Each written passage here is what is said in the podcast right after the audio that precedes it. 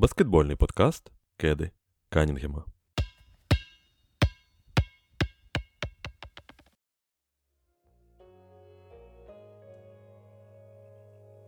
Тож я знову всіх вітаю. Подкаст Кеди Канінгема повертається до прямого етеру, і це означає, що у нас настала черга фіналів конференції. Нарешті майже всі відмучились. Відверто скажу, що зараз ми записуємо цей подкаст ще до матчу Бостону, але скоріш за все, коли ви його будете слухати, вони вже зіграють і будуть відомі всі фіналісти.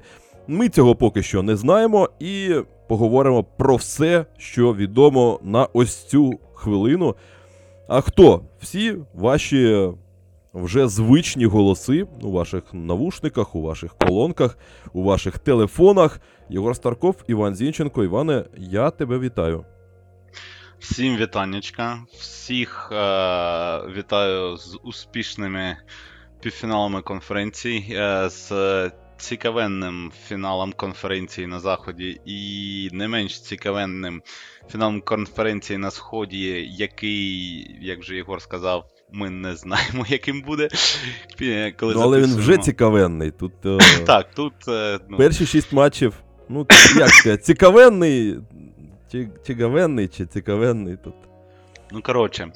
Е- і, друзі, от минулого разу, і, мабуть, минулі два рази ми це зробили в кінці. Зараз хочу а, сказати це на початку. А, головний спонсор нашого подкасту це Збройні Сили України, які дають пащам а, вонючим мінімитим оркам, які прийшли до нашої землю.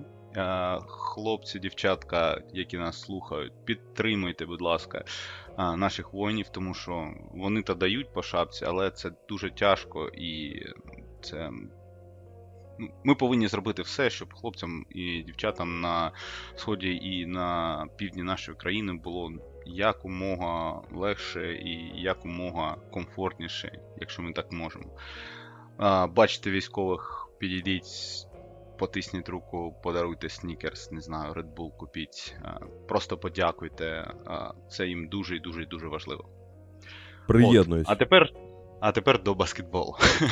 А, Так, і розпочнемо, напевно, якраз е, зі свіженького. Ті, хто зараз грають, у нас поки що невідомо, хто там буде у нас першим, е, точніше, останнім фіналістом. Майамі чекає е, свого суперника в парі між Філадельфією та Бостоном. І, чесно кажучи, ми ось буквально перед записом спілкувалися, буквально парою слів перекинулися і залишили все це на сам запис, оскільки у нас плюс-мінус сходяться думки по цій серії, що це просто крінж-пакет, я скажу так, тому що е, це просто якась супер жахлива серія. Я не знаю, можливо, комусь цікаво, але це скоріше не з'ясування відносин між командами, хто краще, а скоріше з'ясування, хто гірше. Е, оскільки тут і тренери намагаються перезабодати один одного, і гравці, і ну, все абсолютно. Команди обмінюються перемогами на чужих е, майданчиках, і це не через їхню якусь неймовірну силу. Просто, чесно кажучи, такий бог рандому якийсь тут заїхав у цю серію, що навіть складно спрогнозувати, хто буде переможцем в цій в цьому останньому матчі. Ти от сказав дуель тренерів, а я думаю, господи, ну це ж ну це ж дуель якогось флегматика а, на чолі Бостона з, з Халеріком Невдахою на чолі е, Філадельфії. Ну, Док Ріверс, мабуть, е, не мабуть, а 100% тримає рекорд ліги по злитих серіях, коли він вигравав там в четвертому, в п'ятому матчі. 3-1, коли вигравав, то він чемпіон світу по зливанню виграшних серій. І от знову а, бо, Філадельфія виграє, е, Бостон грає. Що попало? Тейтом кидає за перші три чверті там 1 з 14 чи чи 0 з 11. Ну, ну щось якусь діч. І навіть у такій грі Філадельфія програє. Ну, чесно, вони вони програли останній ривок, останні там, я не знаю, мабуть, 5 хвилин. вони за останні 5 хвилин забили одне очко. Одне. За 5 хвилин. Це команда НБА, яка грає за за вихід в фінал конференції, яка грає у другому раунді плей-офф. Одне очко за останні 5 хвилин. Це ну. ну, ну причому, давайте не забувати, з чого вони розпочинали. Вони виграли без Ембіда перший матч, ще плюс. Вони одразу ж е, отримали перевагу власного Домашнього майданчика. майданчика. Е, В тому Так. матчі, в якому не було вашої головної зірки, і здавалося, ну що може бути краще, як ще краще розпочати це, е, це протистояння, цей двобій. Ні. Барабан, ви все од... А ні, все одно ви примудрилися вийти вперед і все одно злити.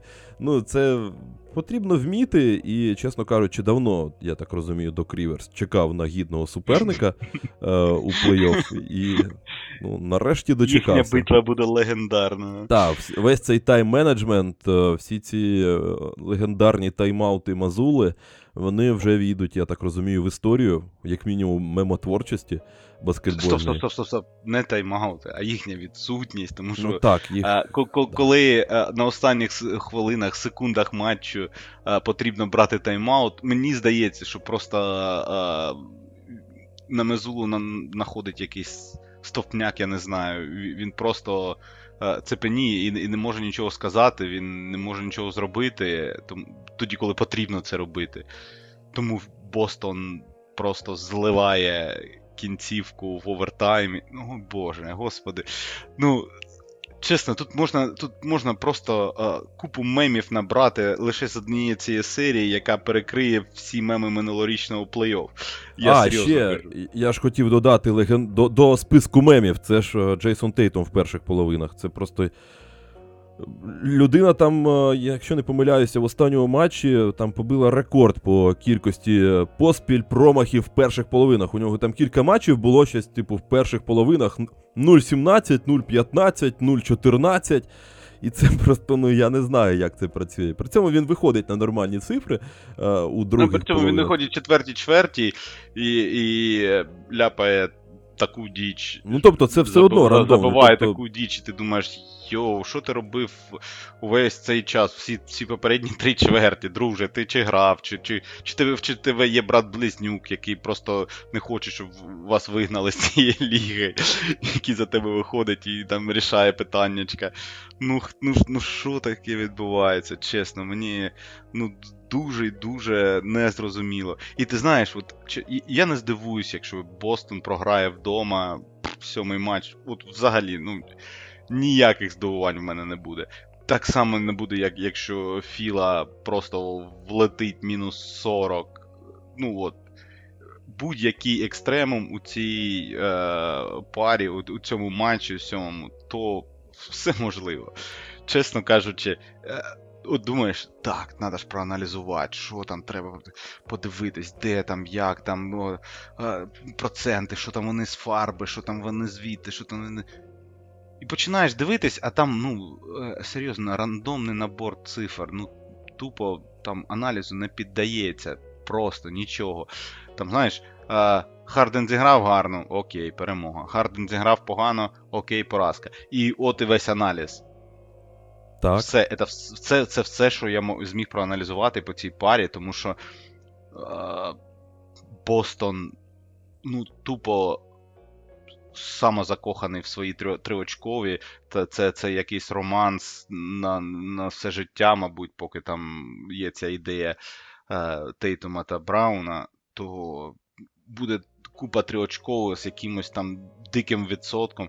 Я, я от е, слухав американських е, подкастерів і е, дуже цікаво, що кожен з них теж не може нічого знайти, окрім. Але, але знайшли, знайшли прив'язку. Кажуть, а якщо Бостон влучає там е, більше е, е, 35, с- там, ні, 37% триочкових, а, то він е, виграє. Якщо менше 37% триочкових, Господи, програє. це, це зрозуміло, що це притягнуто за, за вуха, ну. Тому що просто нічого неможливо знайти. Ну, от повірте, друзі, я сидів, я крутив ці таблиці, я там скролив ці цифри. Ну, і, і потім я зрозумів, що ну, все, Вань, ну забудь, то рандом, то таке. Ти нічого не, не знайдеш тут. Тут немає. Тут риби нет. От і все. Ну так, насправді так воно і є. Я тільки очікую, от реально, все, що залишається мені, і я думаю, вам. Ну, ви там, напевно, подивилися, знов таки, ми тут тільки ділимося своїми враженнями. Мені зараз найцікавіше буде, якщо буде, знаєш, умовний клач, і хто кого зачокерить в цій серії. Тому що це буде реально битва по розстрілюванню с- собі колін е, обома тренерами і обома командами. Тому що е, там з обох сторін. Можемо, можемо ванганути там Харден 0 з 11, Тейтум 0 з 12. От, і будуть палять в clutch і, хто перший попаде. Знаєш, тут, ото коли я граю там у дворі, там вже все-таки треба, треба йти. Ну давай, до забитого, до, до забитого. І потім і по домам. Хто забив, той і виграв. Ото так і буде. Ну так, і, і плюс у Ембіда схопить е, шлунок, а, а на перемогу буде бросати Смарт.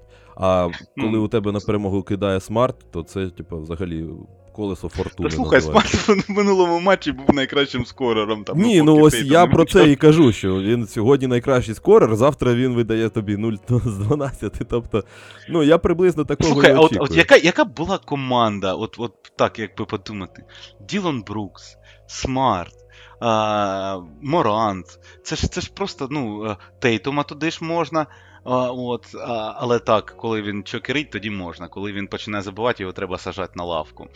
І Ейтана, от, е, до них центровим. І це ж, це ж, бляха, ну це ж, це ж команда мрії для ідіотів, ну от серйозно кажу. Ой Боже, господи. Збірна, збірна чокерів цього сезону, я не знаю. Ой. Так. Я згоден. Тут я згоден, але потрібно, напевно, відзначити, що і просто так суперники склалися. Тому, можливо, з іншим суперником обидві команди можуть проявити себе якось інакше. Можливо, можливо. І ну, тому. В тебе, ну, в тебе віри більше, ніж в мене в цих людей. Ти Я до того, добрі, що- добріший за мене, мабуть. Так, я просто до того, що давай так, е, потроху переходити до того. Е, З питання про те, що взагалі собою являється серія, до питання взагалі, хто з цих е, двох е, красенів над, надмісків це краща партія для Майамі. Або гірша, або краща. Бо, Ну, чесно давай кажучи, так. Ой, складно навіть оком кинути. ми ж з тобою проговорили. Чесно кажучи, будь-яка з цих команд. От е, е, мені сподобався цей пасаж, і я його зараз повторю, що е, Майамі швидше зіграє 4 хороші матчі, ніж будь-яка з цих команд. Тобто, щоб, щоб виграти в матчі з Майамі, треба зіграти 4 хороших матчі, щоб виграти серію. От. Але в мене відчуття, що Майамі просто швидше зіграє 4 класні матчі. Це от. Ну, Ну до так, бабки не з усіма своїми проблемами. Так.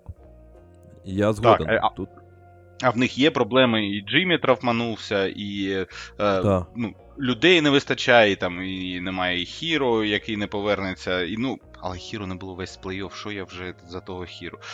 Просто, е, чесно кажучи, я просто не. Ой, я не бачу, як високоорганізована, дисциплінована команда, яка виконує установки о, дуже талановитого і розумного тренера, може програти комусь з цих двох. Ну, от, ну, ну, я, просто в я згоден. не складається. Я б ще додав, що так, всі, хто згадують попередній плей-офф і згадують про те, що там Бостон, начебто, з Майами зустрічався, так, пам'ятаємо ще е, в пам'яті е, свіже. Але це взагалі не репрезентативна вибірка, і е, зараз Бостон являє собою абсолютно іншу картину. І, і я б не порівнював ті серії. Зараз, чесно кажучи, і на позиції тренерській е, абсолютно різна ситуація. І Чесно кажучи, я скажу так: якщо казати про Бостон е, і Майамі, краще мати бі, більше всякого ну, так скажімо, ми казали, е, не зовсім коректно сміття, але ти знаєш, що з ним робити. Аніж у тебе буде суперглибокий склад з е, якісних гравців, і при цьому ти не знаєш, куди їх притулити, і у тебе в вирішальних володіннях люди йдуть страхувати з сильної сторони. Ну, тобто, Ну да.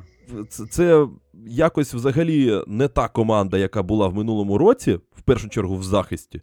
Це абсолютно інша команда в порівнянні з е, Бостоном Удоки, який взагалі був ну, як, основна фішка, основна характерна риса команди була айдентика у захисті.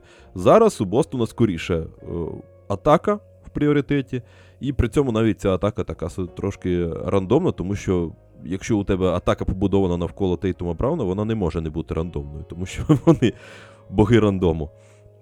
Е, І Бостон мені тепер вже не виглядає настільки е, страшною силою для Майамі. Хоча здавалося б, come on, це Бостон, який не так давно записували в основні претенденти в чемпіонство, і Майамі, який злив перший матч play-in. Як швидко все змінюється у NBA? Ну, ти знаєш, е, от ти там е, згадав про страхування з сильної сторони. І, а я також згадав, як ти казав, що е, Хорфорд розумніший за Роберта Вільямса. Але у той самий момент Хорфорд знаходився буквально там в одному кроці від Ембіда на, а, на, на потрібній стороні. І він не пішов здваюватись, і не пішов захищати свого. Він так, знаєш, мінжувався між своїм та Ембідом. І нічого не міг зробити.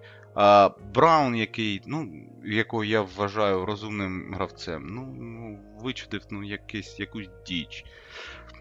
Причому, причому вони розмовляли перед цим володінням, що ми не даємо три, нехай там два. Ми, ми не фалимо, ну, Мгм. не, ніяких фолів, і не, да, і, і не даємо кидати три. Все. Тобто вони це все проговорили буквально перед володінням. Навіщо він пішов? Ну, так, я розумію, Ембіт не найкращий паса, пасуючий, але ж. Ой, мама мія, що буде буде. Чесно, е, е, от вийде Бостон, Джиммі їх з'їсть ментально.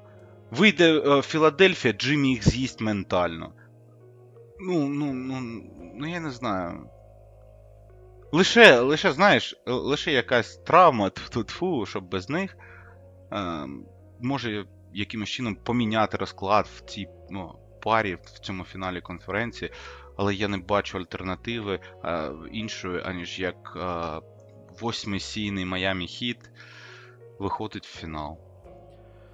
Е, Думаю, що так, тому що навіть альтернатива, так, ми про Бостон пройшлися, так, катком, я б навіть сказав, проїхалися.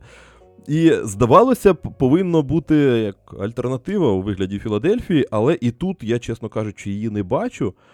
Тому що, ну, по-перше, всі матчі, в яких брав участь Ембід проти Майами в цьому сезоні, програли.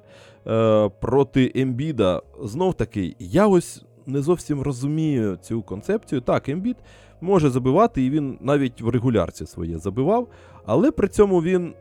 Ну, якийсь дуже для мене складний взагалі персонаж, тому що він багато дає, але при цьому і забирає багато за рахунок якихось диких як прийнятих рішень, за рахунок багатої купи е, втрат, за рахунок е, того, що насправді він не буває взагалі ніколи е, оптимально здоровим, тому десь постійно не встигає в захисті і десь постійно не, не вистачає йому різкості.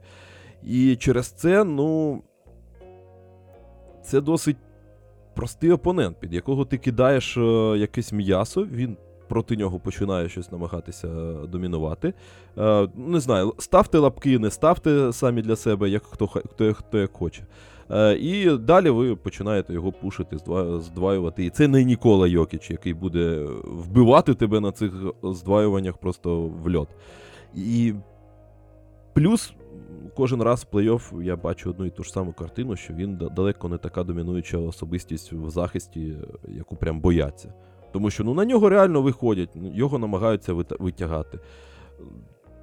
Він по... досить мобільний для своїх розмірів, але при цьому це все ще може бути місмеч.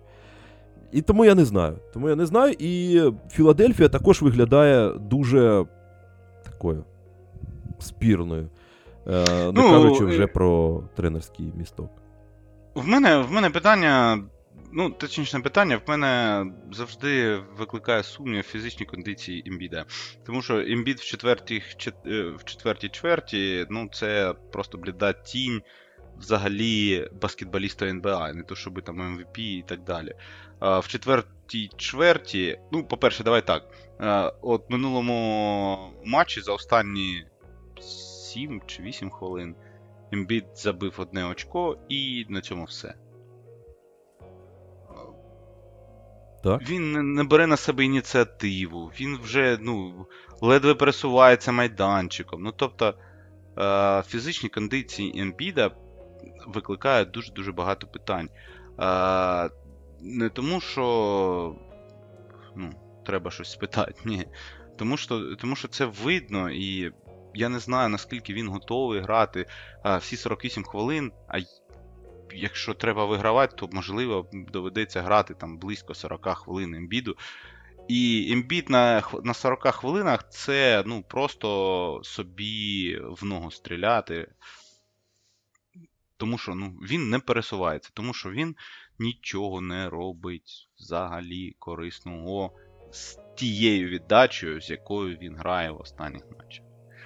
От. В них там було два дні перепочинку, подивимось, можливо, йому там напічкали якимись стероїдами, е, вживили мікрочіп, і він буде розносити всіх. Але то. Ну, то мало ймовірно. Ну, плюс, е, так, на арбітрів трошки покосимось. е, І на кількість його штрафних. Тому це також важливо, але я просто до того, що для мене це складна історія, тому що в, будь-як, в будь-якому варіанті, що б ми зараз не сказали, все одно це нівелюється аргументом про те, що ну, у нього ж травма. Це кожен сезон. Ну, у нього ж травма, ну що ти йому скажеш? Ну, у нього було пошкодження, він не в оптимальних кондиціях заїхав в цей плей-офф. А те, що відбувається, це в кожному сезоні абсолютно. Це начебто і не його вина, бо ну так трапляється. Хто ж знав, що у нього буде КК в минулому сезоні. Таке також буває. Е, Але при цьому і це не дає взагалі об'єктивно якось е, оцінити його як баскетболіста з точки зору вирішення якихось важливих завдань, тому що ну ми просто не бачимо. У нас немає вибірки ніякої, де оптимальний Джоель Ембіт здоровий провів якийсь постсезон, хоча б там кілька матчів, щоб о, якусь серію він провів здоровим, щоб ми знали, що, на що він здатен взагалі здоровим. А ось те, що зараз, ну так чи інакше можна списати на те, що у нього ну, якісь проблеми є. І тому, ну, а що ми хочемо від нього? Але тим часом він вже не молодий. Це знаєш така кумедна ситуація, коли е, ми першу половину його кар'єри е, у нього пройшла під девізом про те, що ну він не зовсім здоровий, а зараз йому вже біля 30-29 років, і е, цей період плавно переходить вже в період, ну так він вже не молодий. ну тобто, І, і все. І якось і не бачили ми праймового ембіда в плей-офф. Тобто те, що взагалі вважають праймом у баскетболіста, у ембіда як такого не було. Тобто, і Ну, він давай MVP. так. Тобто В я нього- маю на увазі плей-офф. нього прайм був е, от останні три роки. Це, це його прайм. Це максимум, на, на який він здатен. А, ну, мабуть, ще наступний рік в нього буде е, гарним. Але ну, навряд чи MVP калібру. А далі, з урахуванням його травм, то буде біда. То буде біда. Ну, в будь-якому разі так. Щось е, все зовсім зовсім е, печально. Давай так, зайдемо, ускладнимо собі завдання. Е, з цих двох геніїв, от на твою думку, е, з ким буде цікавіша серія? Ось так. Ми зійшлися на Цікавіше, тому, що цікавіше, ну, хто фаворит, буде з а ось з ким цікавіше? Бостон. Цікавіше, ну, Ну так. Хоча б за глибиною, там, ну. Так, е, і лише за глибиною складу з Бостоном буде цікавіше, може бути цікавіша серія. Але ну, з Філою то буде ем, ну, моральне знищення всіх, хто на, на майданчику. Але, але, га, давай. Е, в Філадельфії грає е, в нас Такер. так? А Такер е, о, свого часу грав е, разом з Джиммі, так? Так. Ну, Буквально І в там сезоні, так. Там, там була та- така цікава історія, е, що е, коли вони грали один на одну, е, один на один, е, на майданчику всі інші уходили на іншу половину майданчика, тому що вони не могли слухати те, що вони один одному говорили. І це товариші по команді грають, е, ну от, е, грають на тренуванні один проти одного. Там такий трешток летів, там, ну, не те, що мамка згадувалась, там згадувалось все і всі. От. Тому ніхто не міг слухати, ніхто не міг, не міг це виносити, тому що пацани поливали один одного брудом.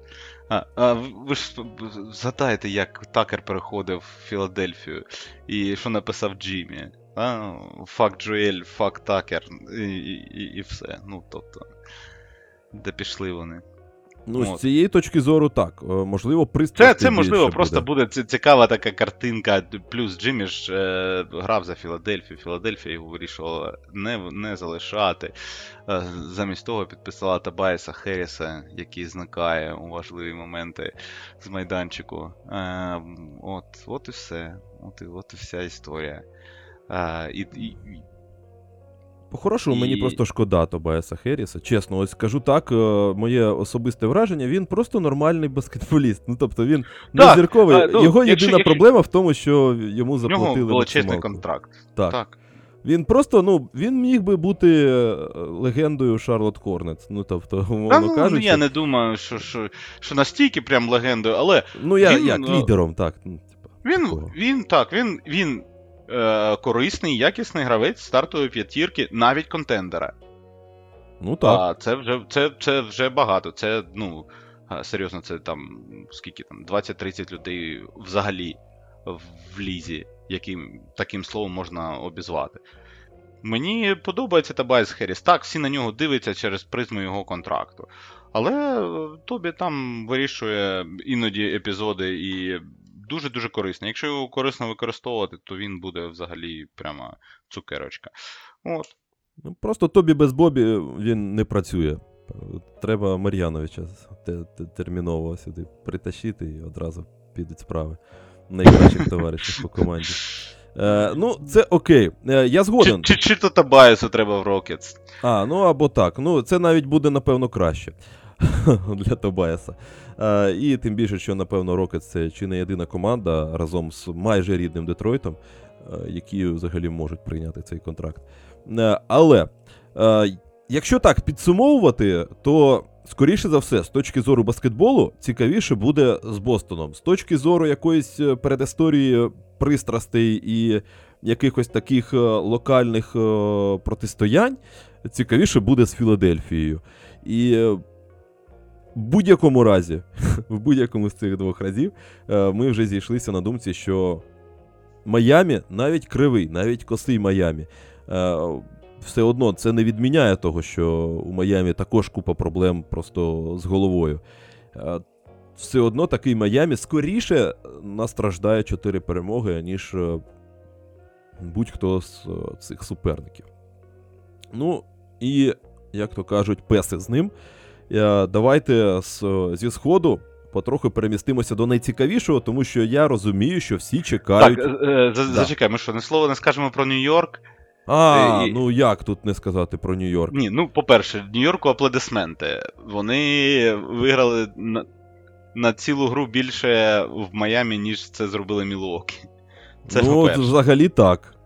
Хоча б за це. От. Ну, знов таки По-друге, друзі, от серйозно, е, це, е, цей сезон, цей плей-офф НБА дарує нам ну, супер кучу таких, знаєте, історично неісторичних моментів. Про один з них ми поговоримо пізніше. А от про Майамі і Нью-Йорк я хочу поговорити, тому що ну, це прямо, прямо вау. А, коротше. Якщо ви не знали, то восьма команда дуже-дуже рідко, коли проходить е, перший раунд плей-офф. От, таких разів було всього шість. А, але був один раз, коли восьма команда проходила більше одного раунду плей-офф. Тобто з цих шести п'ять разів команди, е, ну, наскільки я пам'ятаю, 5 чи 4. Ну, коротше, більшість разів е, восьма команда програє в, в другому раунді. Але е, був один раз, е, коли восьма команда пройшла ще й другий раунд. А, І от тією восьмою командою, яка пройшла, виграла більше двох раундів, більше одного раунду плей-офф, були саме Нью-Йорк Нікс, які в першому раунді обіграли перший сіяний Майами Хіт. Це прям, ну, вау. І Майамі, ну, дуже багато було в е, американських медіа, американських подкастерів, дуже багато було е, е, таких підводок до цієї серії, типу, давайте згадаємо тих Нікс, давайте згадаємо там. Як вони перемагали перший сійний Майамі, от він Майамі, який там розбив першого сійного, але ж ми ж тож теж, давайте ж. От. Але о, дуже класно відіграв Нью-Йорк. На жаль, набагато краще відіграв Майамі. Е, Аплодисменти Нью-Йорку. От чесно, мені, мені навіть е, нема за що їх полаяти. Єдине, що, е, ну, за, за рахунок чого вигравав Нью-Йорк. Він збирав, він просто зжирав своїх опонентів на підбиранні. І в перший раунд тому підкреслення, як один Мічел Робінсон просто знищив двох і Моблі, і Аллена на щитах. Але тут, ну, щоб ти зрозумів, там абсолютна рівність за підбираннями, що є в мінус Нью-Йорку. От по серії. Там абсолютна рівність за підбиранням, що не є перевагою для Нью-Йорку. А вже ж тому, що на підбирання на ці очки другого шансу е, робили дуже-дуже багато ставок. Ну, це Але- взагалі так, ледь не основа гри Нью-Йорка. В, в саме цій серії а, Майамі просто виграє. Ти знаєш, от, а, мені сподобалась тактика, коли на підбирання в нападі йдуть маленькі гравці. І той же Лаурі, і той же Струс, і, і, і той же Вінсент, е, і, і той же Калеб Мартін. Вони постійно йшли і напружували Нью-Йорк і забирали ці підбирання в е, атаці, а відносно повільний, так, е, відносно повільні великі, той же Зеллер, той же е, Адебайо, вони бігли назад і займали позицію свою для оборони кільця, для того, щоб е, просто встигнути зайняти позицію. Коли малі, е, ну, малі, маленькі гравці, е, гарди, там, форварди, вони йшли на підбирання і билися. Це дуже-дуже цікаве рішення від Споельстри для того, щоб е, не давати Нью-Йорку багато швидких відривів. Тому що е, якщо команда легко підбирає, то вона може легко побігти у швидкий відрив. А Споельстра цими е, діями просто змусив своїх, е, е, вибачте, е, змусив гравців Майами, змусив гравців Нью-Йорка озиратися і шукати, кому поставити спину. А ці юркі, швидкі гарди, вони бігають, їм там особливо спину не поставиш. Це невеликий адебай, якого можна відтіснити, якого ти відчуваєш на спині. От, то це, це дуже дуже цікава, цікавий хід, цікава тактика. Ну, подивимось, чи спрацює вона от вже з кимось з тих двох Е, так, я, гігантів НБА. я б навіть додав, що це комплімент Споельстрі, насправді, що він. е, Навіть Хейвуду Хайсміту знайшов е, роль і функціонал, тобто якраз в контексті цих підбирань в атаці, тому що він виходив і він за 5 матчів чи 6 підбирань. Ну, у нього там взагалі смішні хвилини, там щось, типу. 40 Друзі, хто з вас не знає, хто такий Хайсміт, е, будь ласка, не дивуйтесь, я теж не знаю. Ось, ось. Тобто, ну, людина взагалі грала е, соплі, але при цьому якраз була корисна за рахунок підбирань в атаці і агресії. О- Ось такий е, прикол. Ну і, до речі, я хотів це залишити на такий наш традиційний блок про цікавинки. Але насправді, якщо ми вже почали про Майамі та Нью-Йорк, я просто нагадав, о, ми забули це сказати в попередньому прев'ю до цієї серії, але ну, хоча б так, не можу, звісно, не нагадати про їх легендарні протистояння з 90-х. І ось ту бійку між Чарлі Вордом та Піджеєм Брауном.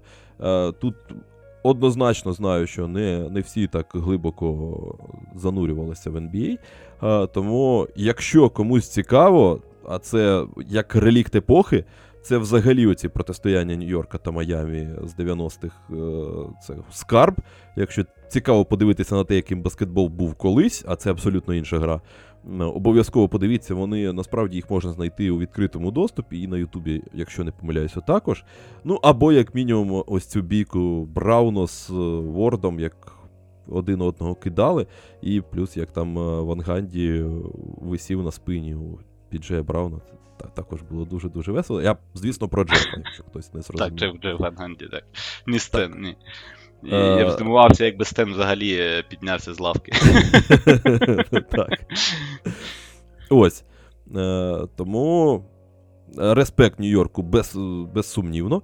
Е, тут питань немає. Вони просто ми від них насправді нічого особливого не очікували перед е, цим плей-офф, і тому Ні, ну, вони я насправді... очікував, що це команда другого раунду. Так, от, от так ну, воно і сталося. Ну, Так, тобто вони, вони просто виправдали очікування. виправдали очікування, так, вони зіграли на своєму рівні, на своєму хорошому рівні, і ну от, от і все. І я, Нью-Йорку аплодисменти. Ну, класна команда, їм треба трошечки там, трошечки підростуть Граймс, там з усіма. Е, е, трошечки вони підполіруються, може когось знайдуть, може е, нарешті обміняють Фурньє. Е, ну, тобто, в них є куди рухатись, є як е, посилюватись. У них є Джуліус Рендл, ну, я не знаю, з яким не зрозуміло, що робити. А залишати, не залишати, обмінювати, обмінювати на кого. Ну, тобто, і в них всі піки є присутні на місці. А, тобто вони можуть дійсно реально за серйозну зірку поборотися. Ну Забираємо. так, а там зараз Янісу привезуть Скотта Брукса, і він скаже: я, я в Нью-Йорк, пацани. Дякую, до побачення. Так, так, так. Ну, це я так, умовно, звісно. Але у Нью-Йорка Так, дійсно. Яніс, Яніс, е, Карл Ентоні Таунс. Е, подивись, ну там, там теж питання такі. Чи то, Ну чи так, то буде ну- він там грати. Ну, тобто, в, в Нью-Йорка є на кого покласти око. На жаль, е, це, звісно, класична ситуація, класичні розмови про Нью-Йорк, у якого взагалі він ко- ко- кожен, кожне міжсезоння претендент на всіх і, і одразу, але хочеться вірити, що ось зараз справа дійсно зійшла з мертвої точки, і зараз є як мінімум що розвивати. Ну, а тепер вже, напевно, можемо переходити до головної страви нашого подкасту, тому що я впевнений, що всі чекали саме на цю пару е, на фінал заходу.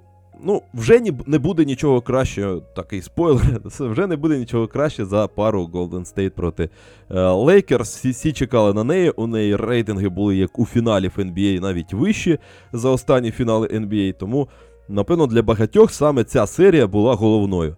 Але далі буде ще цікавіше, оскільки Денвер таки дочекався дотис Фінікс. Тут ми також все досить було прогнозовано і очікувано. А ось Лейкерс героїчно проповзли е, повз Голден Стейт, перервали оцю династію. Е, і Я, ти знаєш, такий е, фінал. Я, я, як той, як Тарас Бульба, я тебе породив, я тебе і вб'ю. Це слова Ліброна повинні бути для е, Golden State, для цієї династії Golden State, тому що, ну, будемо відверті, Ліброн був е, основним е, супротивником для цієї династії Golden State на усі, ну, на усій, на усій довжині їхнього шляху. Боже, я щось заговорююсь. Але е, от е, останнім матчем 30 очок ляпнув. Останні 5 хвилин вже догравали глибокі резервисти, резервісти, тому що там було все ясно. Як ми і казали, е, запакували фарбу Лейкерс, і особливо нічого не змогли зробити Golden State. Чесно кажучи, вони навіть стрілочкової були не дуже. Клей Томпсон в шостій грі так і не з'явився. Хоча всі очікували Game 6 Клей. Ну, це ж бачиш, е, всі по, по мережі розлетілися вже ці фото про те, що, мовляв, в останній грі був ось той клей, якого двійник постійно Так, так, так. тягають. Двійник Клея, клея. І е, то, то, А то він там ще хоче на. А він там ще хоче продов- подовження контракту на, на 200 з гаком мільйонів. А Golden State, е, чемно кажуть, що вони хочуть попросити про е, знижку для клуба від е, Клея Томпсона. Боже, я не знаю, в якому світі ми живемо. Людина в цьому році не показала рівним, ну, з рівним рахунком взагалі нічого. І хоче супер-гіпер-трипер максимальний контракт. Ну, я не думаю, що. Ой Боже, що е, власник Golden State, який не бачить, я думаю, вже перспектив у цій команді, мається на увазі у цьому складі, чемпіонських перспектив у цьому складі, буде е, такі гроші викладати за Клея Томпсона. От. А... Ось так. Ну, насправді, просто, як мені здається, трошки забагато повірили в себе в State е, через те, що вони зможуть сидіти на цих двох стільцях. Вони могли б, напевно, раніше зосередитись на тому, аби або підсилити цю команду, або вже починати перебудову. У них все вийшло в минулому сезоні. Але ось далі можна було б напевно якось продовжувати пула і шукати йому одразу ж команду, поки він був е, у вазі. А зараз у них Кумінга до побачення, Вайзмена вже немає. Кумінга не прогресує так, як хотілося б, та взагалі він не прогресує. Е, Клей Томпсон закінчився. Пул і не починався. Я, я не знаю, як це сказати. Тобто зараз у них і активи, які чого, здавалося зовсім недавно, ще такі розкішні активи, коли і зараз команда чемпіонська, і післязавтра у команди вже майбутнє заготовлено з топ-талантами. А зараз е, щось нічого нема. Ну, Е. ти кажеш, пул закінчився. Пул ще не починався. От я ще і кажу, він не починався, так. Пул, пул ще не починався, тому що контракт його починається з наступного року. Так. От. Ну і це і от в ще веселіше. наступному році він почнеться. І там почнеться. О, це необмінюємий контракт. І... Ні, ну він буде набивати. Насправді статистику він буде собі набивати в регулярці. Це 100%, я впевнений, до, що. до одного місця та статистика в регулярці. Ти бачиш, він, що він в плей-офф грає, е, ну, скажімо так, хвилини е, людини, яка повинна бути 8-9 у складі по, ну, знаєш, по, по силі. Є стартова п'ятірка і там 3-4 резервісти, які, яким ти довіряєш, які виходять і не партачать. От його хвилини приблизно рівні 8-9 людині в складі. Ну, а, а, а отримувати він отримуватиме він гроші як перша друга людина в складі, розумієш? І, і тут питання, чи ну. Що ви робите, хлопці? Ну тут хіба що можна, як я розумію, тут хіба що можна провернути трюк, як з Діанджело Расселом. Тобто. Набити йому ціну завжди є якась Міннесота, ну тобто розчарована команда, у якої є не суперзірка, але ну, з якого можна хоча б рольовика якісного зробити, от як Вігінс. Е, і провернути той самий трюк. Знов таки, я чогось сьогодні приводжу тільки Шарлот, не знаю чому. Але ну, ось зараз щось типу такої команди. Е, десь є, у них є якийсь там, там. навіть стиріть нема чого. Розумієш, там вкрасти нема чого. Ну, Там, я там умовно, тільки, там тільки можна- ламело і все. І, ну, заберуть вони собі там Келіубре, ну і щастя їм здоров'я з Келіубре. Ну. Так, ну але це я умовно сказав про Шарлот. Тут, звісно, треба окрема історія, окрему розмову для того, аби когось шукати. Е, Детройт по є. командах, які. Ну, Детройта там взагалі хіба що Богдановича забирати. А... Та там у вас он великих скільки. І Дюрен, і хто там, і Вайз... ну, Вайзман, то. А, Вайзман же ж. Та-та, заберіть назад Ну уже. да. в зворотньому напрямку. Ну так, великих то там багато, ось хто з них Слухай, я- Хочеш прикол? Я не здивуюся, якщо Детройт Ейтона виміє. Я теж не здивуюся. Детройт зараз влізе в будь-яку авантюру, я більш ніж впевнений, щоб е, якось пришвидшити е, цей свій розвиток, тому що вони задовго сидять уже в перебудові. І здавалося б, Канінгем постійно ламається, то він черговий вже у нього буде рік, коли вже потрібно щось демонструвати, а він ще навіть і здоровий не був. Тому. Якщо буде Ейтон доступний за якусь е, адекватну ціну, то мені здається, Детройт вмажеться, просто навіть не роздумуючи.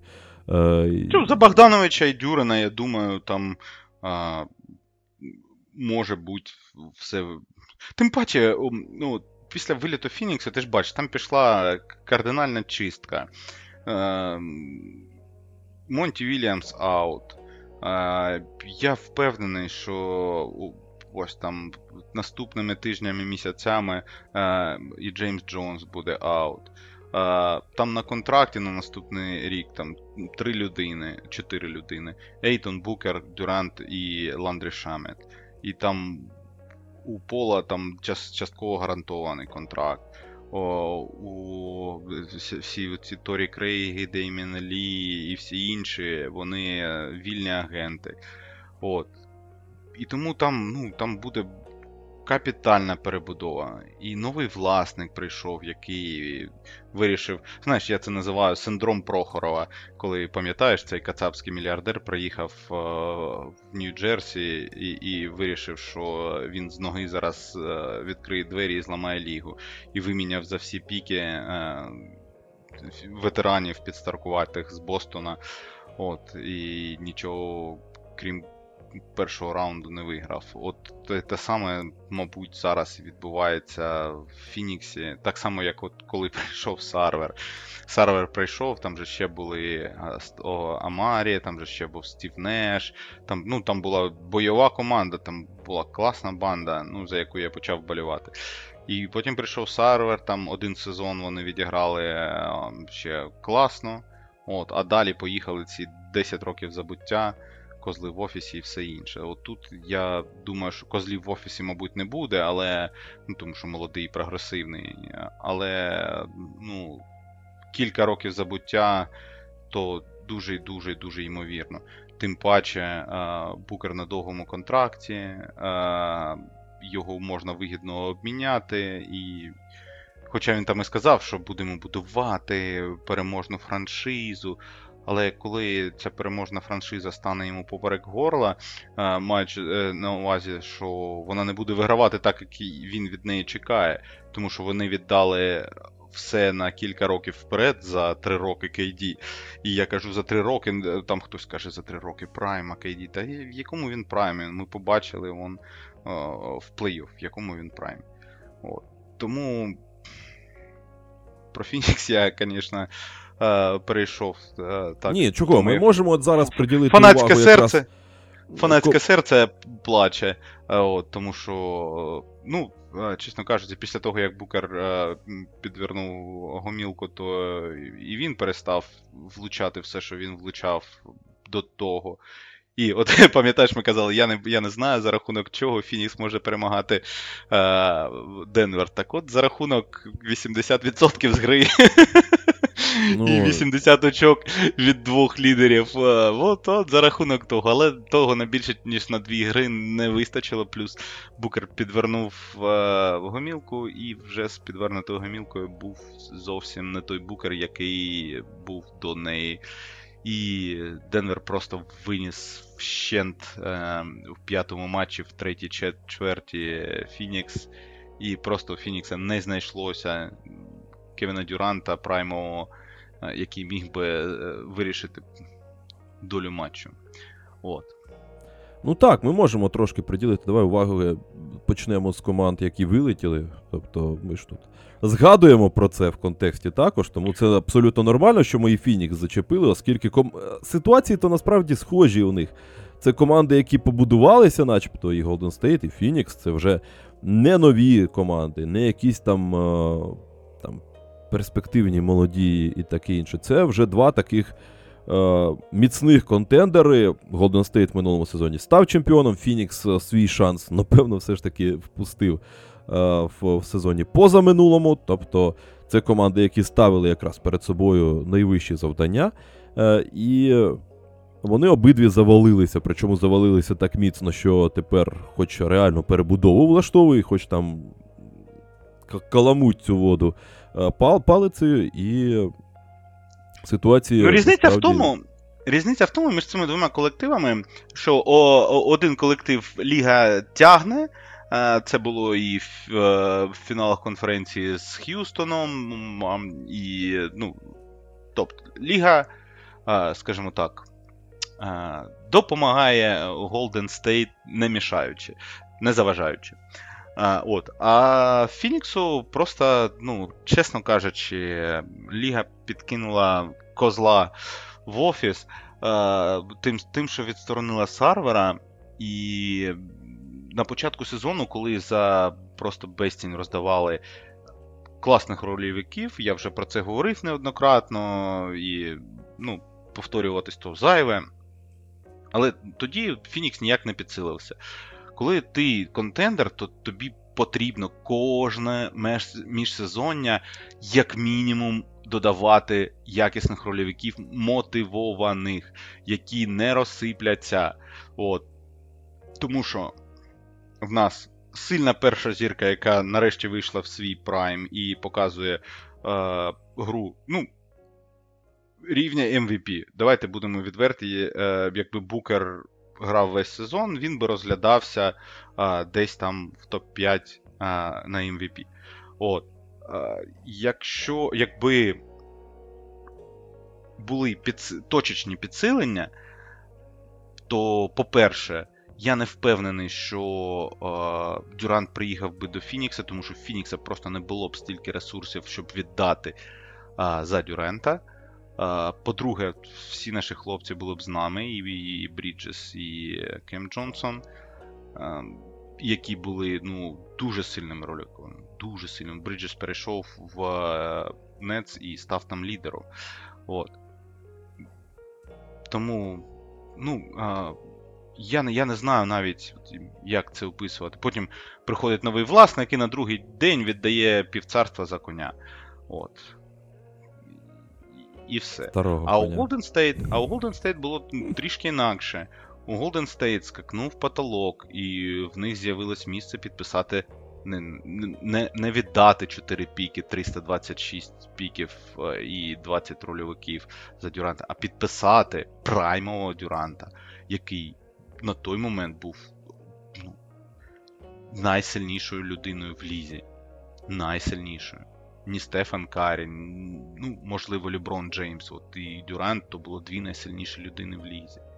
І, ти під, і ви підписуєтеся. То, якщо в тебе є е, місце під стелею, там, да, зарплатні, то ти підписуєш Дюранта на будь-які гроші, які він просить, якщо це Ну, так. Дюрант.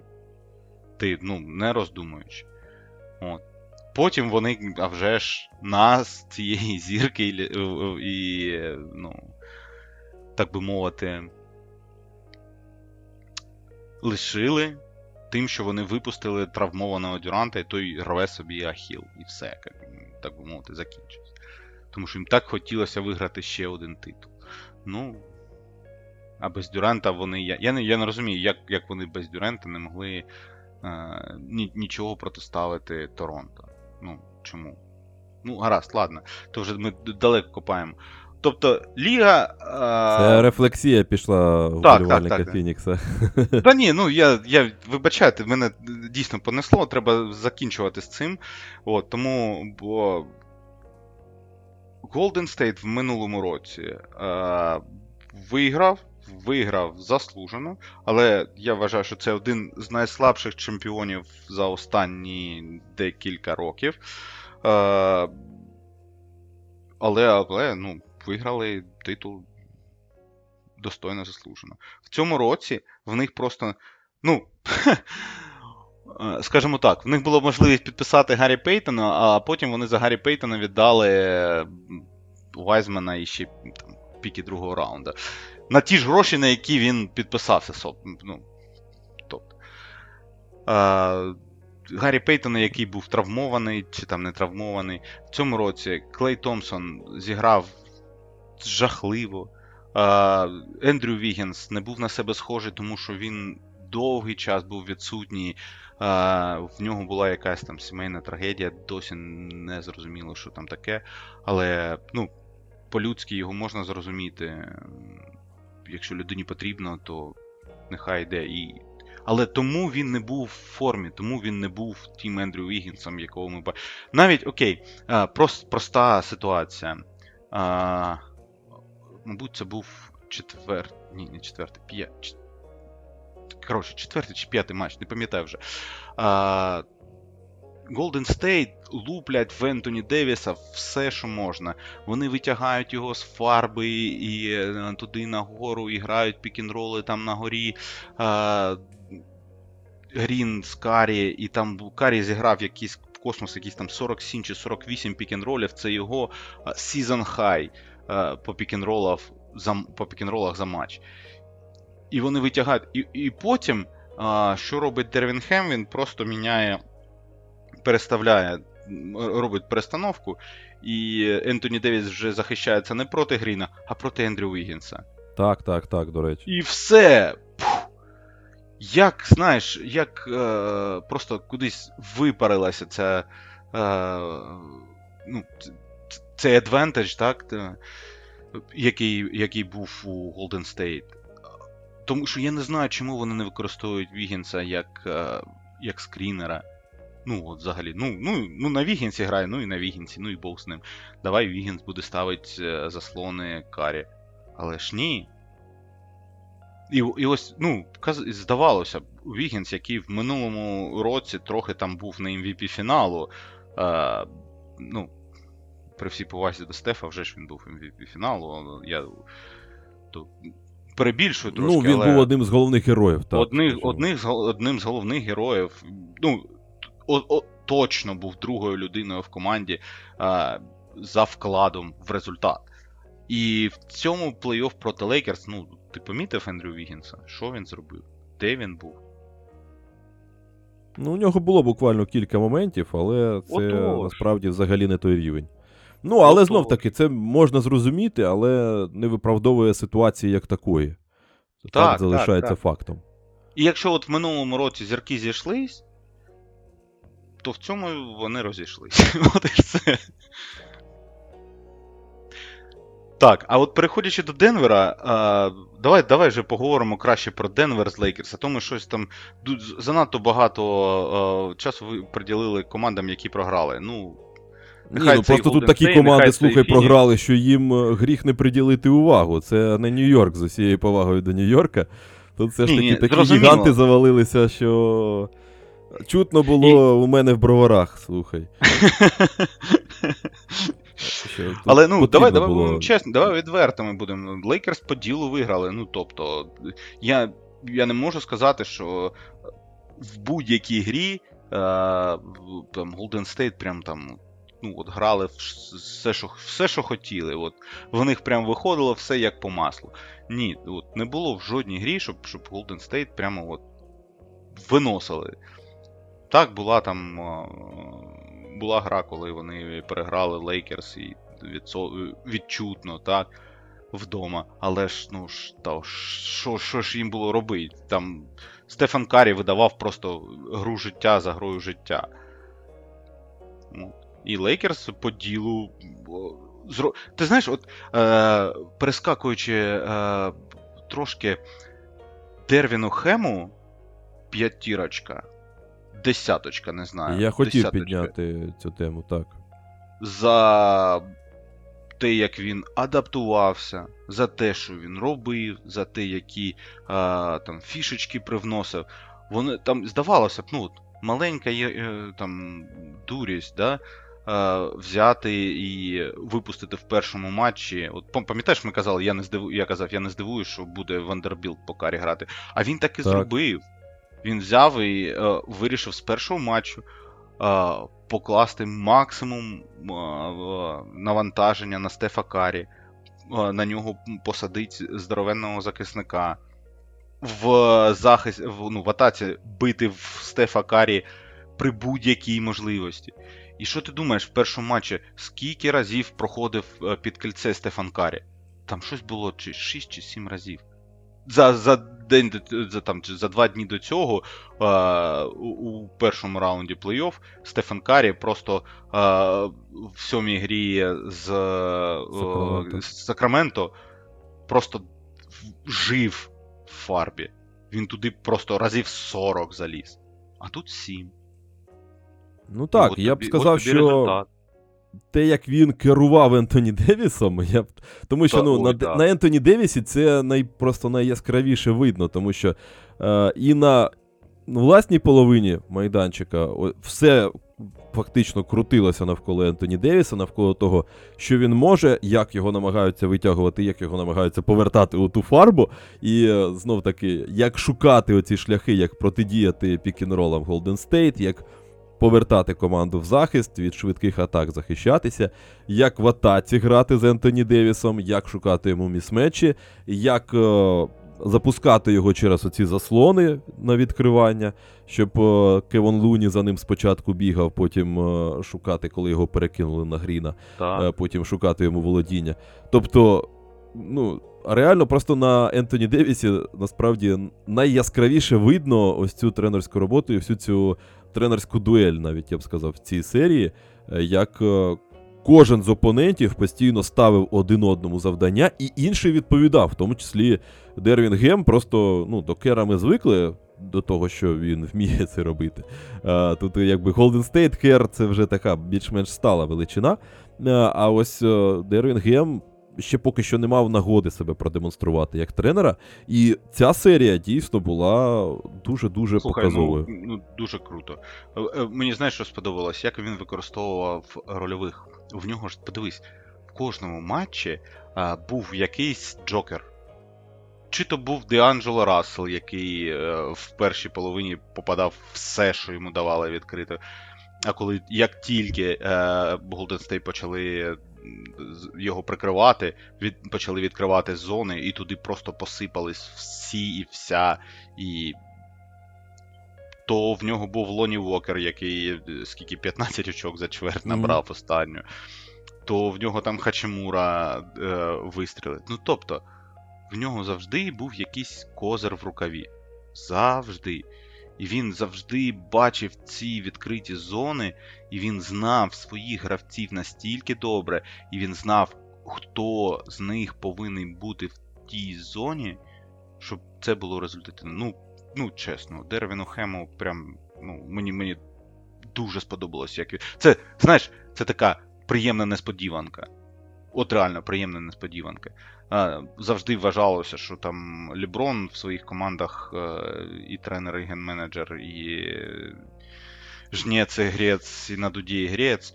От. А, а тут е, прям, ну от, прям Ну. видно було, як реально керує, е, керує тренер. Ну, Просто прям, реально на станом на сьогоднішній день Леброн Джеймс вже не та величина, яка може сама витягувати щось кудись, Так, за винятком останнього матчу. Е, Там, е, коли він вистрілив, зібрав, називається свої по- пошкряб е, і видав щось на гора. А все інше. Леброн Джеймс був людиною, яку куди ти завезеш, він туди тобі і доїде. Це вже була не людина, яка визначає гру, а просто людина, яка або допоможе тобі, якщо ти правильно побудуєш гру, або не допоможе. І ось тут від тренера дійсно багато що залежало. І ну, в, остан... в останній грі Ліброн просто вижав з себе останні соки.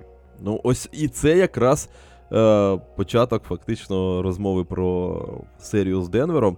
Тому що ми розуміємо, що ось ці Лейкерс вони грають просто. ну, У них, я не знаю, На межі. тікають е, просто на всю арену, коли вони грають. І, або ж пісок сиплеться, я не знаю, як це ще візуалізувати давайте так. для вас. В мене одне питання. А, що Лейкерс робитимуть з пікінролом Йокіч Мюррей? Яким, от, твої, твої думки, що, що вони можуть з цим зробити? Кинути Слухай. знову Вандербілта на Мюрея, так теж ж е, його, його, його з'їсть. І вони будуть грати хендов через хендов, хендов через хендов. І там, якщо Вандербілт проскочив той заслон, Йокіч е, розгорнувся і е, віддав йому на вход, тому що Вандербілт е, за спиною у Мюре. Якщо е, Вандербілт не проскочив і в них е, зміна, то Йокіч просто розгорнувся і пішов сам атакувати. А, пуф, що робить? Е, Слухай, я ось тут розкажу таку історію. Я перед е, записом подкасту вирішив освіжити собі пам'ять серією 20-го року, коли, хто пам'ятає, Лейкерс пройшли Денвер. Але е, і я хотів якраз подивитися. Я на Ютубі побачив е, новий відос про. Я не пам'ятаю, Sinking Basket- Basketball, здається, е, від них е, про цю пару про пікінрол Йокіча та Мюрея. І мені стало цікаво освіжити собі в пам'яті, що Лейкерс робили. І насправді ця справа була виключно в кадрах, тому що Лейкерс тоді володіли значно кращим ресурсом. Е, По-перше, у них був Ховард, якого вони кидали на Йокіча, тому що Девіс ні в якому разі не повинен захищатися проти Ніколи Йокіча, бо це буде, ну. Постійно Ну, буде, життя да. на периметрі. Е, Девіс повинен сидіти під кільцем і зустрічати вже всіх, хто, хто проходить, в тому числі Йокіча, який скине з себе е, першу людину. Е, І ось Ховард якраз був тією людиною, тим м'ясом, яке кидали під Йокіча. Це перше. А по-друге, у них на периметрі були Карузо, був KCP, який зараз в Денвері, був Грін і був Рондо. Тобто там було достатньо людей, які могли відзахищатися на периметрі. І фактично тоді. Можна було реалізувати найпопулярнішу ідею захисту проти Йокіча та проти Денвера, тобто кинути якесь м'ясо під е, серба, е, намагатися провокувати його, робити все самостійно і намагатися відзахищатися, ну, повісити KCP е, на спину цьому Мюрею і намагатися задушити всіх навколо, коли у тебе. Е, Ніколи Йокіч набирає 35, а всі інші не можуть собі раду дати, щось е, влучити, знайти кільце. І це працювало більшу частину. Але, по-перше, зараз у Лейкерс немає таких людей, які можуть просто в, так, в такій кількості задушити е, всіх навколо. А по-друге, ну чесно, я дивився тоді матч, ну, останні два я передивився. І зараз Нікола Йокіч це просто, я не знаю, воно так не відчувалося, цей прогрес, е, коли ти спостерігаєш просто е, сезон за сезоном. А зараз, ну слухай, те, що він зараз робить, ну це не працює. Просто, по-перше, е, все, що кидається під нього, він перемелює в труху. І якщо ми кажемо про знов таки не можу не повернутися до цього Ембіда. Ну, серйозно, людина домінує, і ми звикли до того, що Ембід це якась там машина для місмечів. Ну, але ця машина до місме- для місмечів жодного разу до 50% філдів не дійшла. Ніколи Йокіч робить те ж саме, але з відсотком під 60. І, і ти кидаєш під нього Ейтона, намагаєшся спровокувати, щоб він грав один в один. Ти кидаєш під нього, ну взагалі, кого захочеш, просто кидаєш, він тебе е, розвалить. Йому навіть не треба е, подвоєння якісь там. Він просто, ну, слухай, плюс е, його пасові навички вийшли на такий рівень, на якому.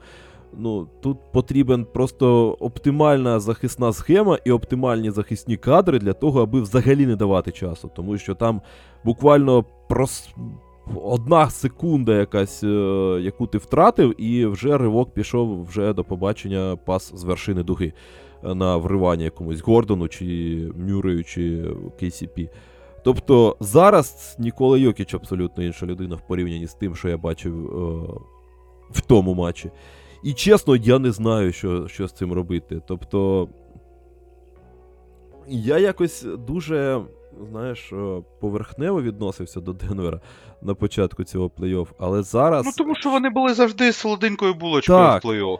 е, А тут зараз вони вийшли. Ну, о, до речі, про Ейтона. е, От ми побачили різницю між тим, як захищався Ейтон проти Йокіча, да, і, ну, нехай там Йокич і ро- заробляв багато, і, ну, тобто, він відіграв класні ігри. Але в останню гру він просто виніс, він просто не помітив ні Ландейла, ні Бійомбо вони просто не існували для Йокіча. Це були конуси, фішки для нього.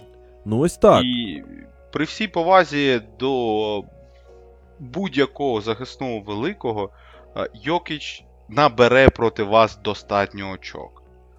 Скільки ви йому дасте очок, це ну, неважливо.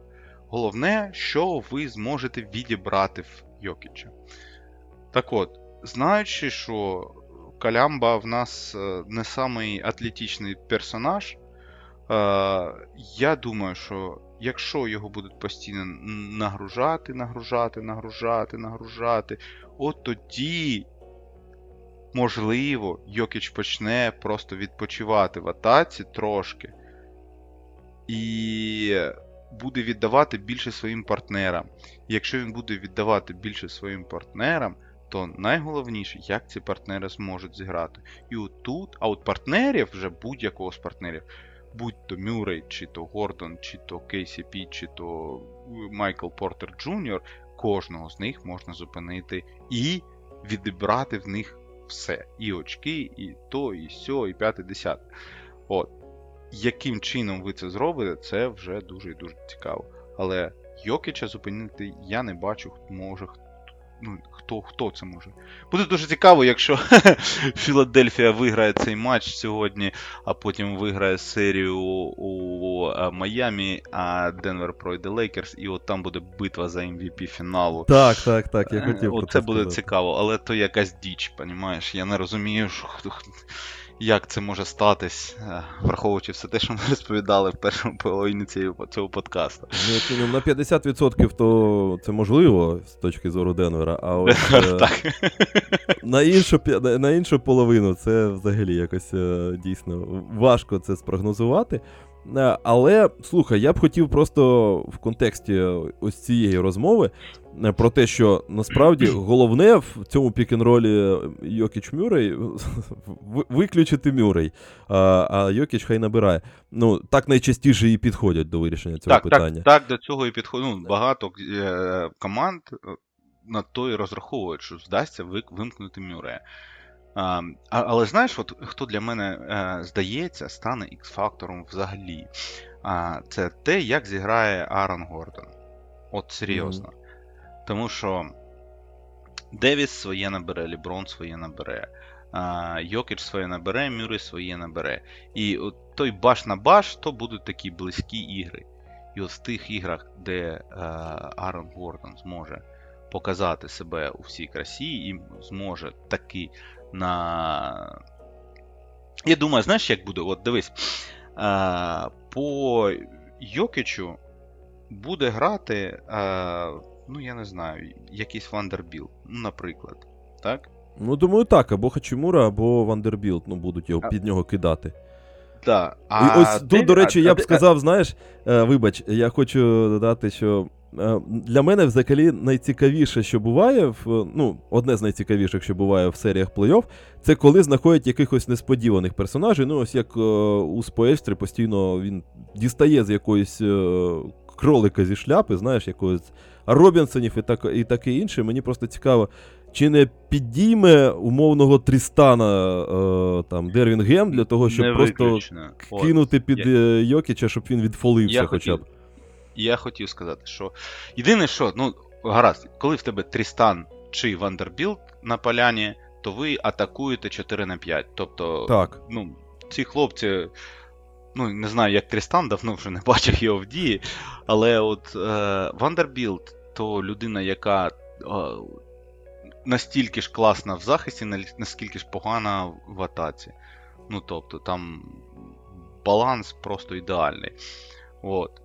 І якщо якщо так, якщо буде Вандербілт, наприклад, грати по Йокічу, от, а хтось з гардів, неважливо, от взагалі неважливо хто, буде грати по Мюррею, і е, Ентоні Девіс буде пастись десь в фарбі, страхуючи Аарона Гордона, який буде десь в куті стояти і зміщуватись на dunker spot після проходу. Отут буде питання, чи зможе Ентоні Девіс е, е, бути настільки страшним для Мюрея, що той не буде лізти в фарбу. От. Тому що, ну дивись, от от грають вони пік-н-рол. Йокіч ставить е, заслон, е, від, відтісняє Вандербілта, тобто Вандербілт на Йокічі. Маленько, маленький е, залишається там з Йокічем десь на, на горі. А Девіс страхує всередині фарбі. Вандербілт перемикається на маленького Мюре. Девіс так само страхує фарбу і від Йокіча Аліупу, і від Йокіча підбирання, і від е, скидки на Йокіча. А, що, що, що буде робити Мюррей? Я впевнений, що у дуже багатьох випадках він буде віддавати передачу в кут на а, Аарона Гордона, який там просто чекатиме, коли від нього відійде а, Девіс, Девіс. на підстраховку Йокіча. І от тут буде, буде дуже-дуже багато залежати від того, що там собі настріляє Аарон Гордон. Якщо він вистрілить нормально, то буде супер. А ще може, е, може зробити Мелоун такий, таку шляпу для Лейкерс і замість е, Гордона випустити е, Майкла Портера Джуніора і, і, і, і гори вогнем той захист. Але Майкл Портер Джуніор влучить 6 із 10 триочкових. Ні, ну він так і так буде стартувати, скоріш за все, разом. Так, з, я маю на увазі, що от е, цю, цю п'ятірку шу- цю п'ятірку шутерів він може ви, викинути. Ну, дивись, е, Йокіч Мюррей, далі Майкл Портер Джуніор, KCP і Браун, наприклад. Чи один, чи другий, неважливо.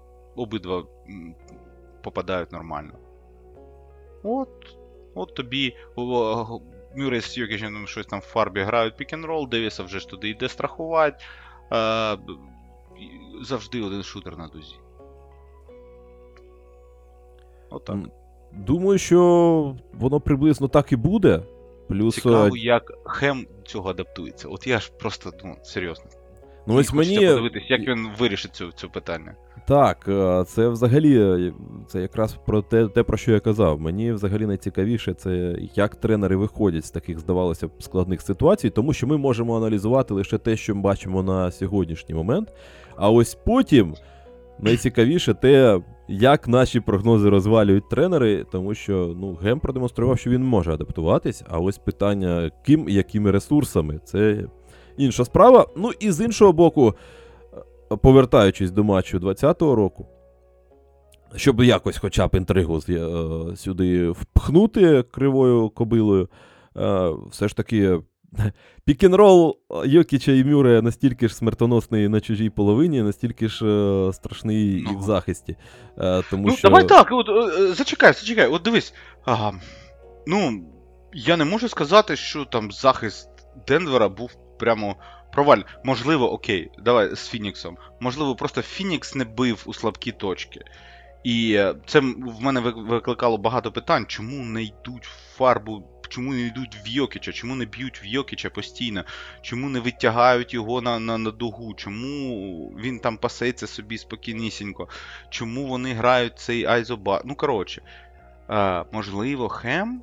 А, що зробить Хем? Я, я думаю, якщо в них там вистачило розуму робити таке з Карі, то вони можуть те саме робити з Йокічем, витягати його і бити в нього. Але, ну, давай будемо відвертими. е, Є нормальні захисники на периметрі в них, да? той же KCP, е, гарний захисник. Той же Розкішний. Браун. По цьому плей-офф, до речі, KCP потрібно відзначити. Він просто ну, реально третя зірка в команді. Ну, по тому, що ми зараз бачимо. Аарон Гордон теж захищається, це не теж не, не останній захисник. Е, і він проти Дюранта як відзахищався. Ну, подивіться, те, що Дюрант не влучав, це в цьому дуже-дуже багато заслуги Аарона Гордона. От, тому ну, в них, в них, скажімо так, трошки вирівнявся баланс е, захисників і людей, які не хочуть захищатися. Але Йокіч за рахунок вибору позиції, за рахунок того, що він розумний гравець. Ну, як би там не було, він розумний гравець. Ні, тут питань нема. За, за рахунок цього він просто десь близько середнього захисник е, великий. Він не х- навіть не хор... він навіть не окей захисник. Він, ну, це називається нульовий, так? І, і, і, і, і, і не дуже погано робить в захисті, ну і там користі від нього не чекай багато. От. Тому, ну і, і, як ще можна на на колю там сподіватися в захисті, якщо він видає таке у нападі? Ну, ось так. Я це намагаюся просто якось натягнути САУ на глобус, звісно. А, Але просто повертаючись знов таки до того ж матчу, там в п'ятому матчі, там 4-1 було, якщо хтось не пам'ятає. Е, в п'ятому останньому матчі, коли потрібно було в клатчі все завершувати, там Денвер підтягнувся. Всі останні володіння, Леброн просто бере м'яч, розмінюється в Мюре і валить. Розмінюється в Мюре і валить. Один там два-три рази вдалося буквально два-три володіння виграти і не пустити його на Мюре. І він просто брав і розмінювався в Йокіча, виходив на середній і валив. Е, тобто, але при цьому так, ось тут я не можу просто не бути об'єктивним і сказати, що А. По-перше, у Денвера зараз о, значно більше якісних кадрів, аніж тоді, тому що там Герріс грав і, ну, при всій, при всій повазі до Геррі. Плюс о, це А і це Б. Я не впевнений, що Леброн настільки ж зараз о, смертоносний, як був у 2020 навіть році. Е, і здатен просто ось так розмаз... розмазати, щоб там взяти і вбити е, на протязі серії конкретним елементом. Тому я, звісно, намагаюся знаходити якісь аргументи, ну, тому що якщо і будуть якісь аргументи на користь Лейкерс, то це аргументи, які будуть так чи інакше лежати в площині Йокича Мюрея на власній половині майданчика. Так чи інакше, якось так, треба так, їх так. використовувати. Питання в тому, як це зробити. І... Ну, Дервінгем показав, що він вміє думати, тому подивимося, що він там надумає. Мені дуже-дуже цікаво. І е, от чесно, я навіть впевнений, що навіть якщо Денвер виграє перші два матчі 2-0, то серію записувати на їхню користь не варто. Не варто поспішати записувати. Треба подивитись уважно, як ці 2-0 були, були здобуті, якщо це буде 2-0. От. Тому дуже-дуже цікава серія з точки зору протистоянь. І е, як Дервінхен адаптується до Йокіча. Просто, ну, до Карі адаптувались. Як адаптується до Йокіча? Що він підготує для Йокіча? От просто мені це дуже-дуже цікаво. Я згоден. Тут о, фактично і немає якоїсь іншого, іншого сторілайну, оскільки ну, Нікола Йокіч зараз видає абсолютно історичний рівень. Людина йде на 35 плюс 13 плюс 10. Ну, навіть якщо знаєш не дивитися матчі і просто зазирнути в статистику, ти розумієш, що там якийсь Віл, Віл Чемберлен вийшов е, на, на майданчик і робить якусь історію абсолютно історичну. І це навіть якщо не дивитися на те, що він видає щось типу навіть не 50-40-90, а близько 60-45-90. Е, Так, вони там з букером якісь е, космічні цифри взагалі показували вдвох. Е, Це, ну, знаєш, це серія була, де обидва були настільки круті, що просто неможливо було сказати, хто з них крутіший. Ну, потім з'ясувалося, хто крутіший. Серп.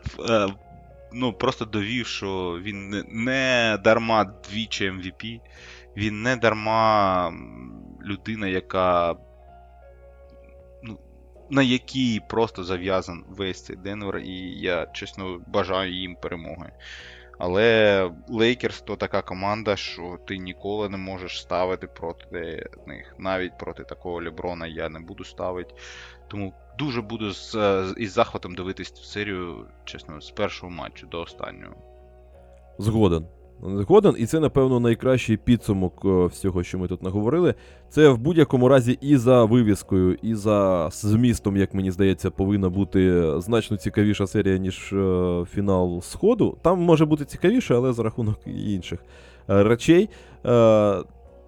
Ну і на я сподіваюся, що певною мірою ми трошки розкрили. Як знаєш, перед матчем бувають keys to the game. Е, Це ось якісь е, ключі до гри, на що можна звертати увагу. Е, Ми спробували обмалювати. Е, І сподіваюся, що це якось допоможе при перегляді. Е, Тож, у тебе, до речі, Є якісь е, цікаві, цікавинки на сьогодні? А, я, я, я, я шукав дуже. Е, ну, я хотів щось знайти про там трипл дабли в плей-офф, такі, таку тему для себе відкрив.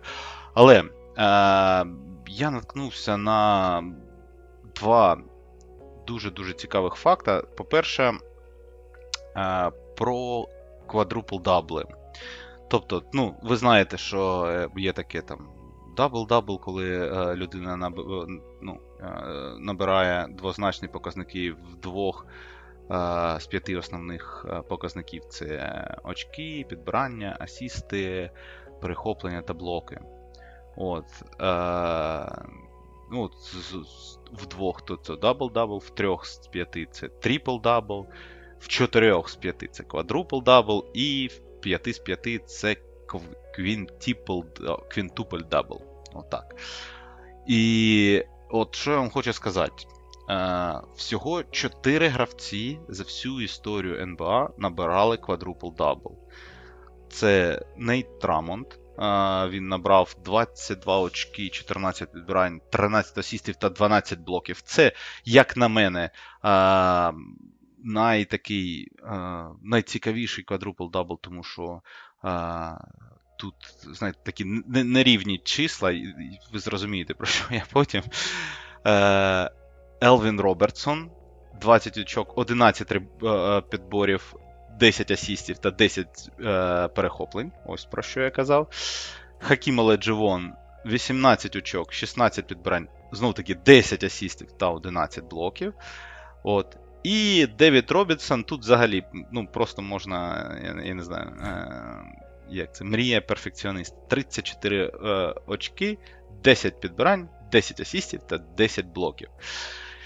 А от Queen, Double ще жодного разу е, не набирала жодна людина в НБА. І от я чекаю, коли ж всі ці е, Ніколи Йокічі е, і Дончичі, і Уесброки таки зроблять оцей quintuple double. І я думаю, що Йокіч це якраз та людина, яка робить абсолютно все на майданчику, і саме та людина, яка може оцей quadruple double коли-небудь десь там в якій-небудь грі проти якогось там аутсайдера може зібрати.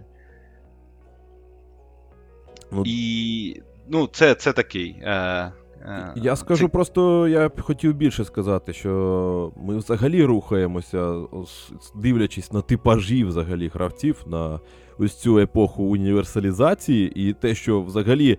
Давайте згадаємо, хто у нас там вже зачекався, кого зачекалася вся ліга на драфті. О- Ось там, судячи з того, що я бачу там в нарізках і в гейлайтах, там їде в NBA якась от така машина, яка, скоріш за все, буде за рахунок довгих рук збирати по 4 блокшоти, е, там, перехоплювати Слухай. по 3 стіли і так далі. А якщо не зламається раніше. Я от думаю, господи, Боже, допоможи Грегу Поповичу виграти перший пік на цьому драфті. Ти розумієш, що він може з, з, ці- з цією чудо-юди зробити? Я не знаю навіть. Тут е, у мене, знаєш. Е, Ні, ну у тебе, у тебе зрозуміло, що хочеться самому перший пік на драфті, щоб позбутися всіх цих е, Вайзманів і Дюранів і, грати собі Канінгем проти е, Канінгем з Вінбаньямою пік-н-рол 100% володінь. Я просто чесно, я не знаю. От Сан Антоніо і Грег Попович. Ось вони скільки років спеціально таке враження, що відмовлялися від боротьби за високі піки для того, щоб брати зручних і зрозумілих гравців. А зараз я навіть чесно не, не уявляю собі, що буде робити Грег Попович, якщо йому дістанеться якийсь унікальний талант, але талант, з з яким потрібно танцювати просто до одурі як- якоїсь.